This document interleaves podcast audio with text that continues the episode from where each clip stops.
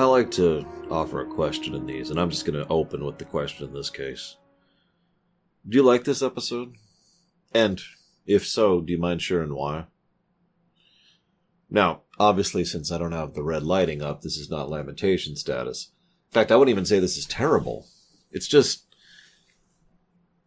there. And I'm just kind of like, okay. It it's filler. Let's just go ahead and say that.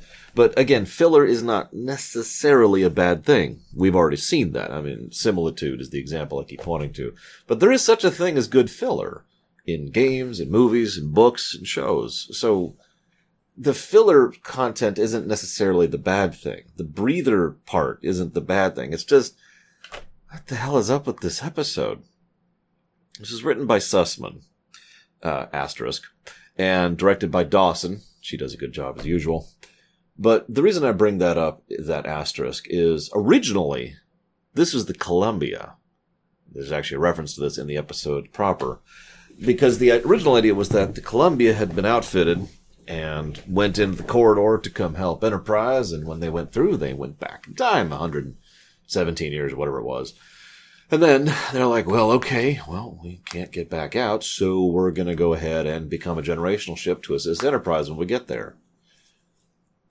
Sussman was told, uh, so Sussman himself has actually given an interview about this exact topic. He has not named names to my knowledge. He was told by the producers, keep in mind he himself is not actually really a producer yet. I mean, yeah, he's on the producer staff, but there's like five of those, right? He is not in charge.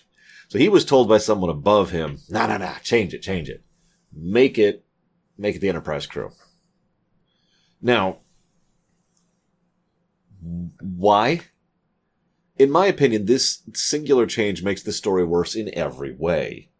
On the one hand, you might think, well, but think of all the budget you can save, except not. The visuals for the ship need to remain the same, and you need to hire new crew members and new guest stars in order to be the new crew, whether they are descendants of Enterprise or descendants of um, of the Columbia. It doesn't change anything, so that doesn't reduce the cost. So it doesn't help that way it doesn't help in terms of making it more investing because all that seems to do is, well, in many ways, it, re- I mean, there's no nice way to say this. It repeats the Children of Time trick. And I didn't exactly care for that episode either. Well, at least that episode was used to some good effect with regard to some of the characters. In this case, it seems to be the exact opposite. I'll get to that in a minute.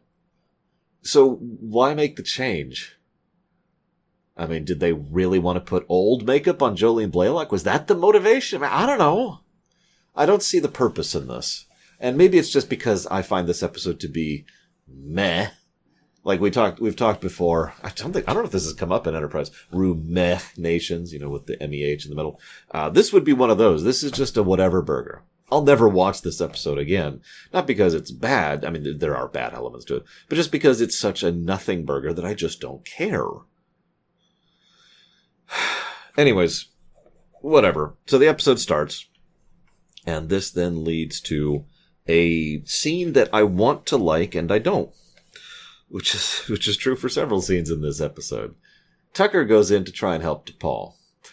Um, I don't know how to phrase this, so I'm going to fail at this. But what happens here is Tucker is written badly and T'Pol is not written great.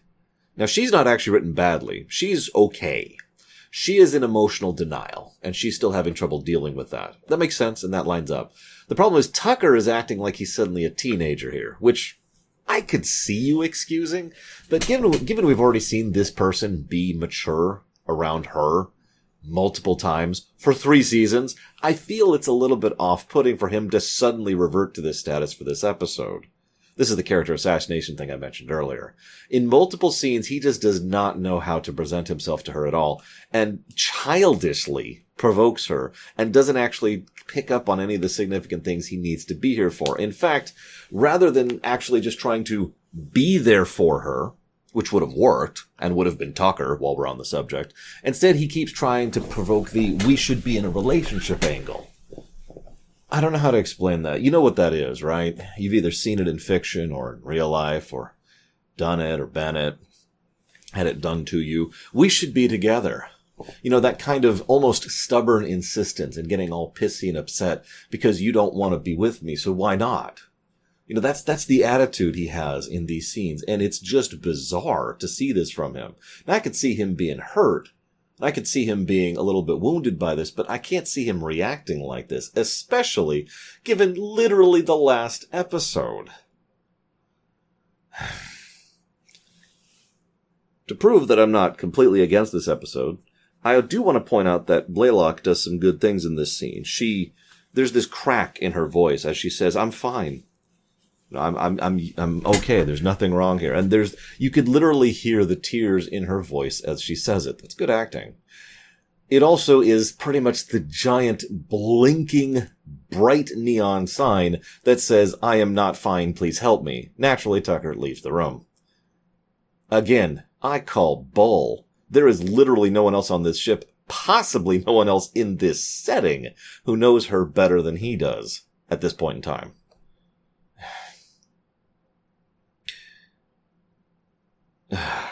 Anyways, this is when we find out about the Kovaalans, who will be the threat of the week. Um, the Kovaalans, of course, uh, like to protect the garden. Uh, you might call them the protectors of the garden of Kadesh. And they, they're like, we must destroy. This is also when we find out about a little tidbit. Now, I don't know if they had this plan in advance. I tried to look into it. I didn't find much as usual. There's just not a lot of information about Enterprise. So, this was either some interesting improv or something they laid in advance. If you remember, they kept talking about other human ships in the expanse, even though obviously there's no knowledge of that, except for the fact that the, the other NX-01 has been here for over a century, which would lead to that. Okay, that's cool. We also see the hodgepodge hull. Hull, that's pretty cool.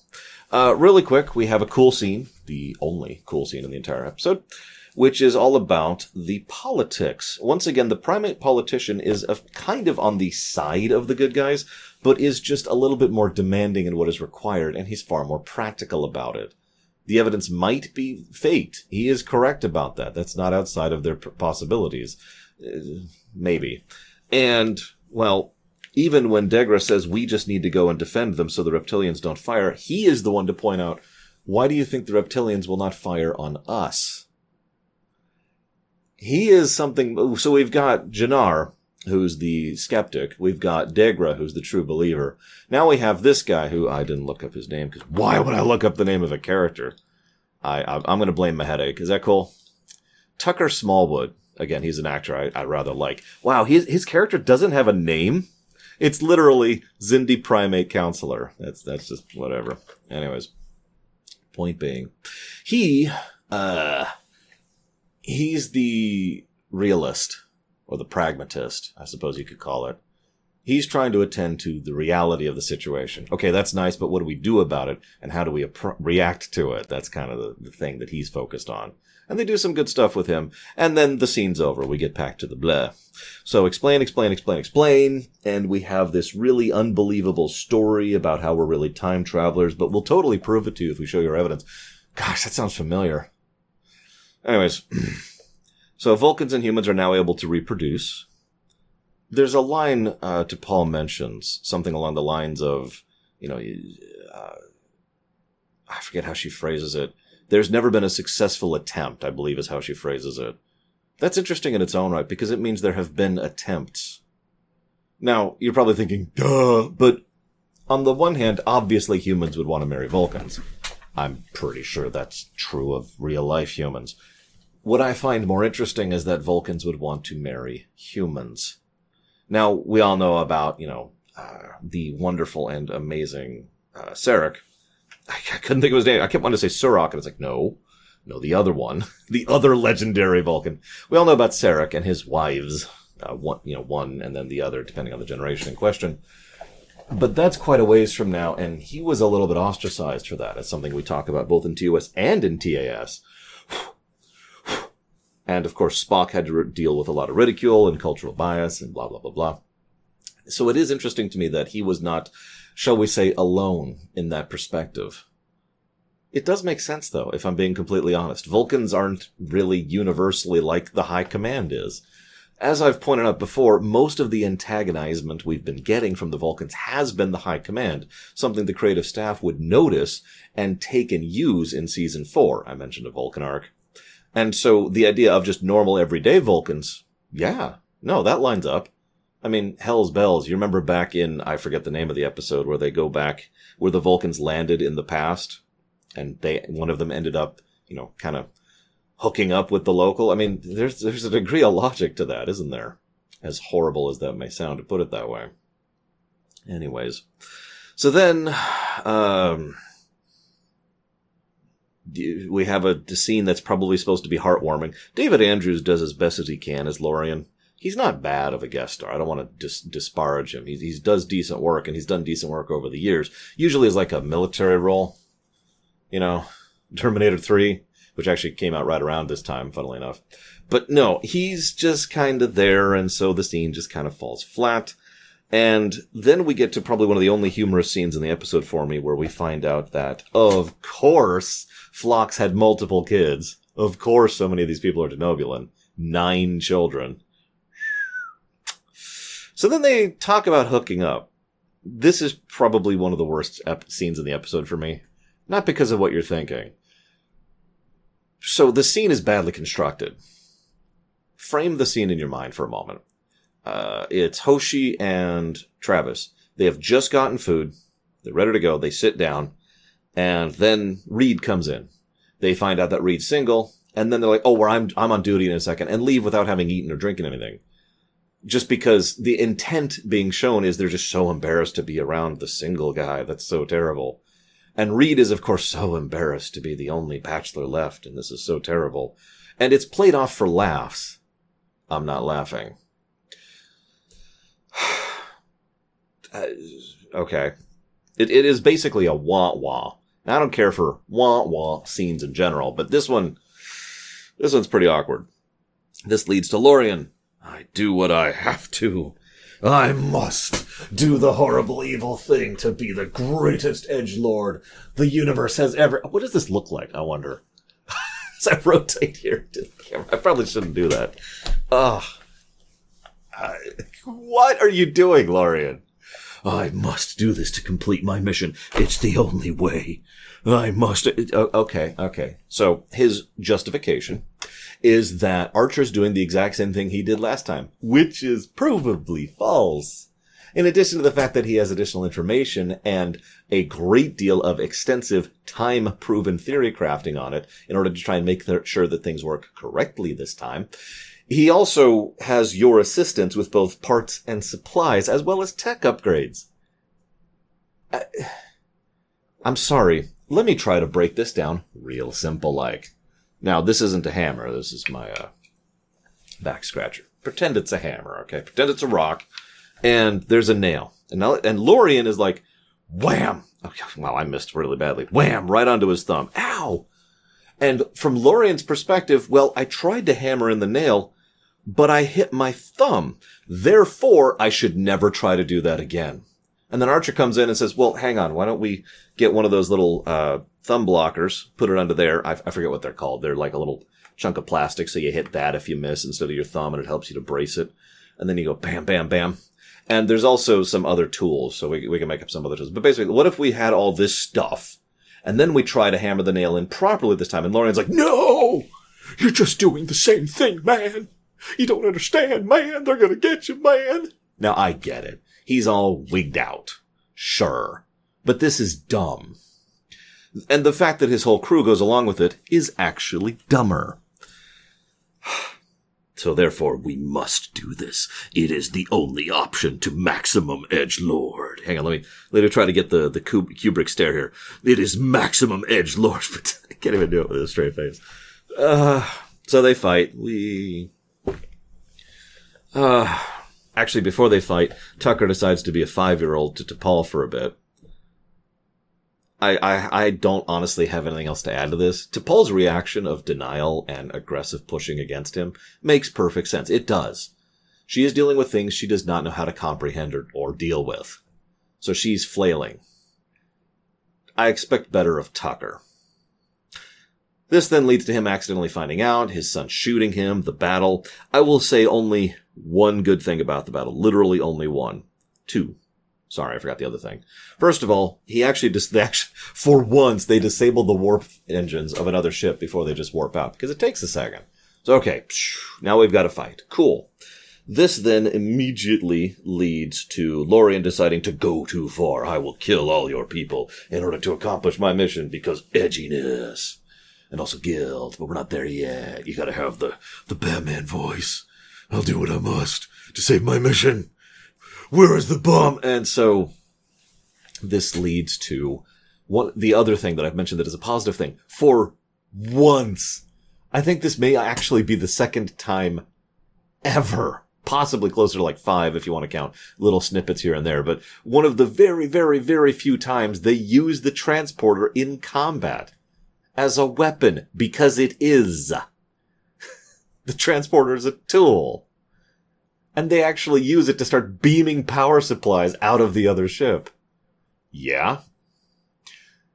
What's funny is this actual exact thing was something they couldn't do against the, I forget what they were, race back in, uh, back in damage, specifically because they were in, in threat of permanently damaging the ship. But thankfully, Enterprise is all modular, so they can just slide those batteries right out of there. so, here's a horrible thought for you. Lorian is like, I failed everyone. Everything was awful. It's all my fault. I'm pretty sure that things would have gone incredibly badly if he had rammed that ship. It rammed the probe. Oh, he might have destroyed the probe. But really think about that for a second. In that one action, he would have doomed not only the human race, but most of the galaxy. You may or may not remember back in uh, Azati Prime, they mentioned that by that point, 400 years in the future, the expanse is 50,000 light years in diameter. That's huge. That is all, that is actually larger than a quadrant.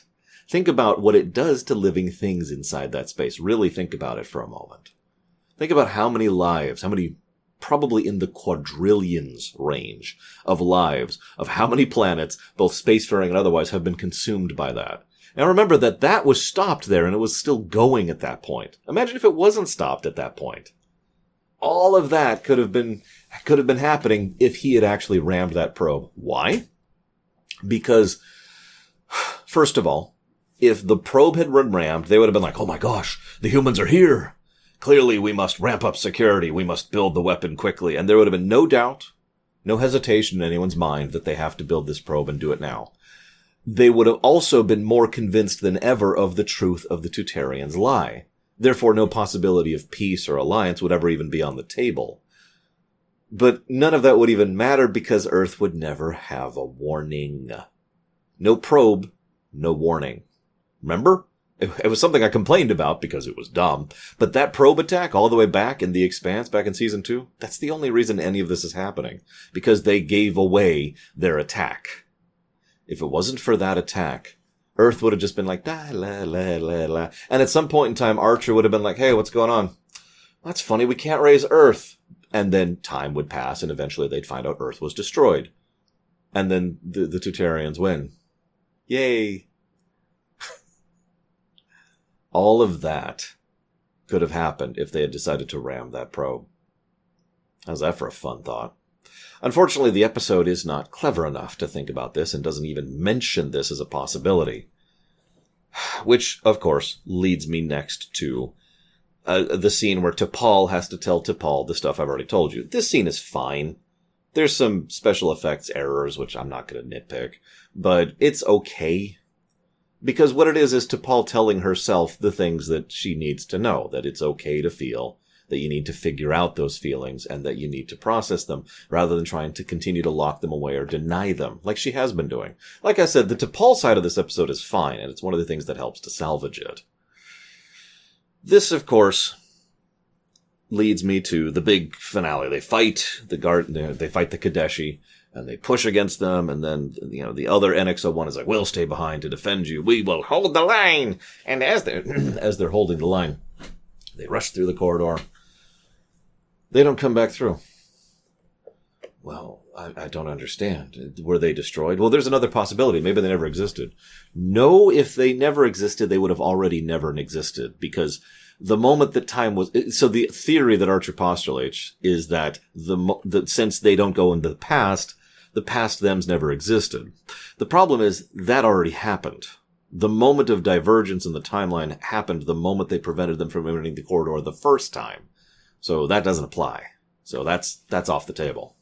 Which means they are still back there and they managed to probably be destroyed. Your guess is as good as mine. They never address this. This never comes up again. So who knows? What do you think? What do you think happened? Now, obviously, them being destroyed is the easy answer, and it is my theory as well. I think they got blasted to hell. But you're probably thinking, wait, hang on, lore. If they never go back to the past, why are they there?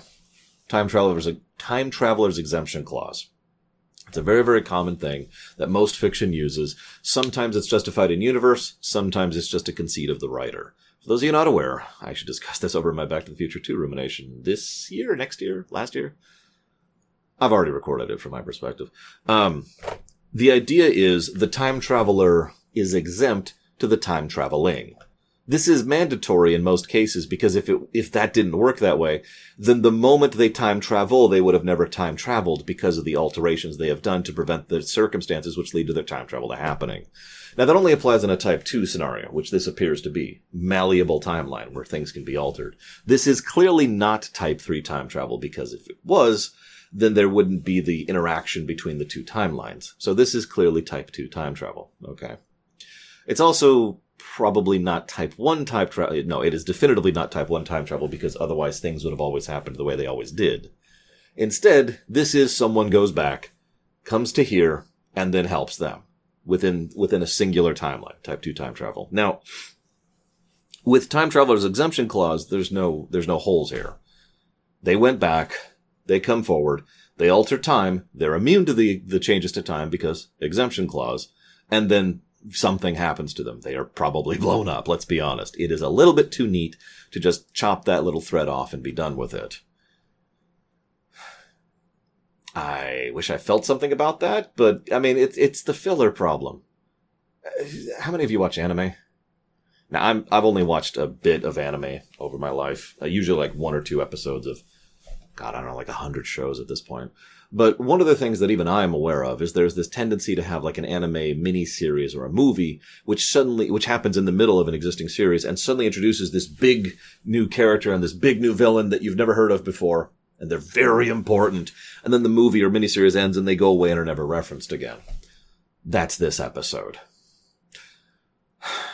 You see why I'm just kind of meh on the whole thing?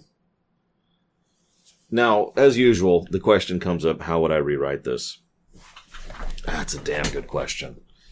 Because, well, as weird as this may sound, I feel like there should be no breather episode here. I'm good with breather episodes, and I'm good with pacing.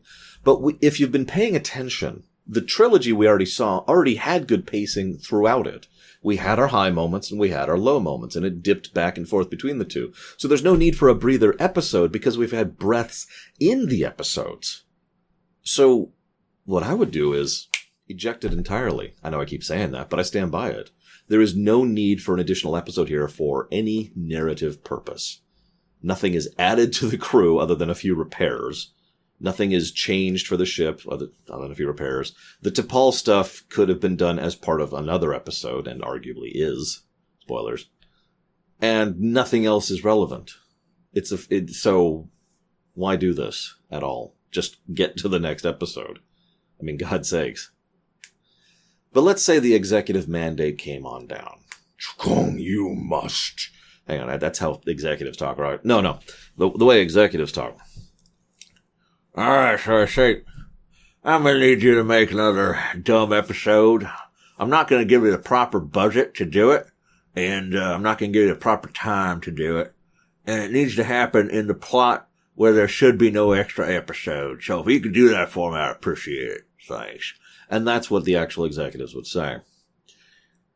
So what do you do with it there? I'm actually not going to answer that question for once. I really do want to hear your thoughts if you don't mind if you don't mind sharing. I know I ask that a lot, but I love it. I love hearing, I love hearing y'all's answers and comments and thoughts. I've had people start to join in the rewrite thing, not the actual rewrite project. That, that's a more structured thing we're doing, but just saying, here's how I would rewrite this episode.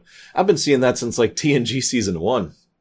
So please, if you don't mind, share. Otherwise, I'm out. Next time we're going to actually wrap this sucker up. I'm also going to lay down a bit. Got a bit of a headache. So see you next time.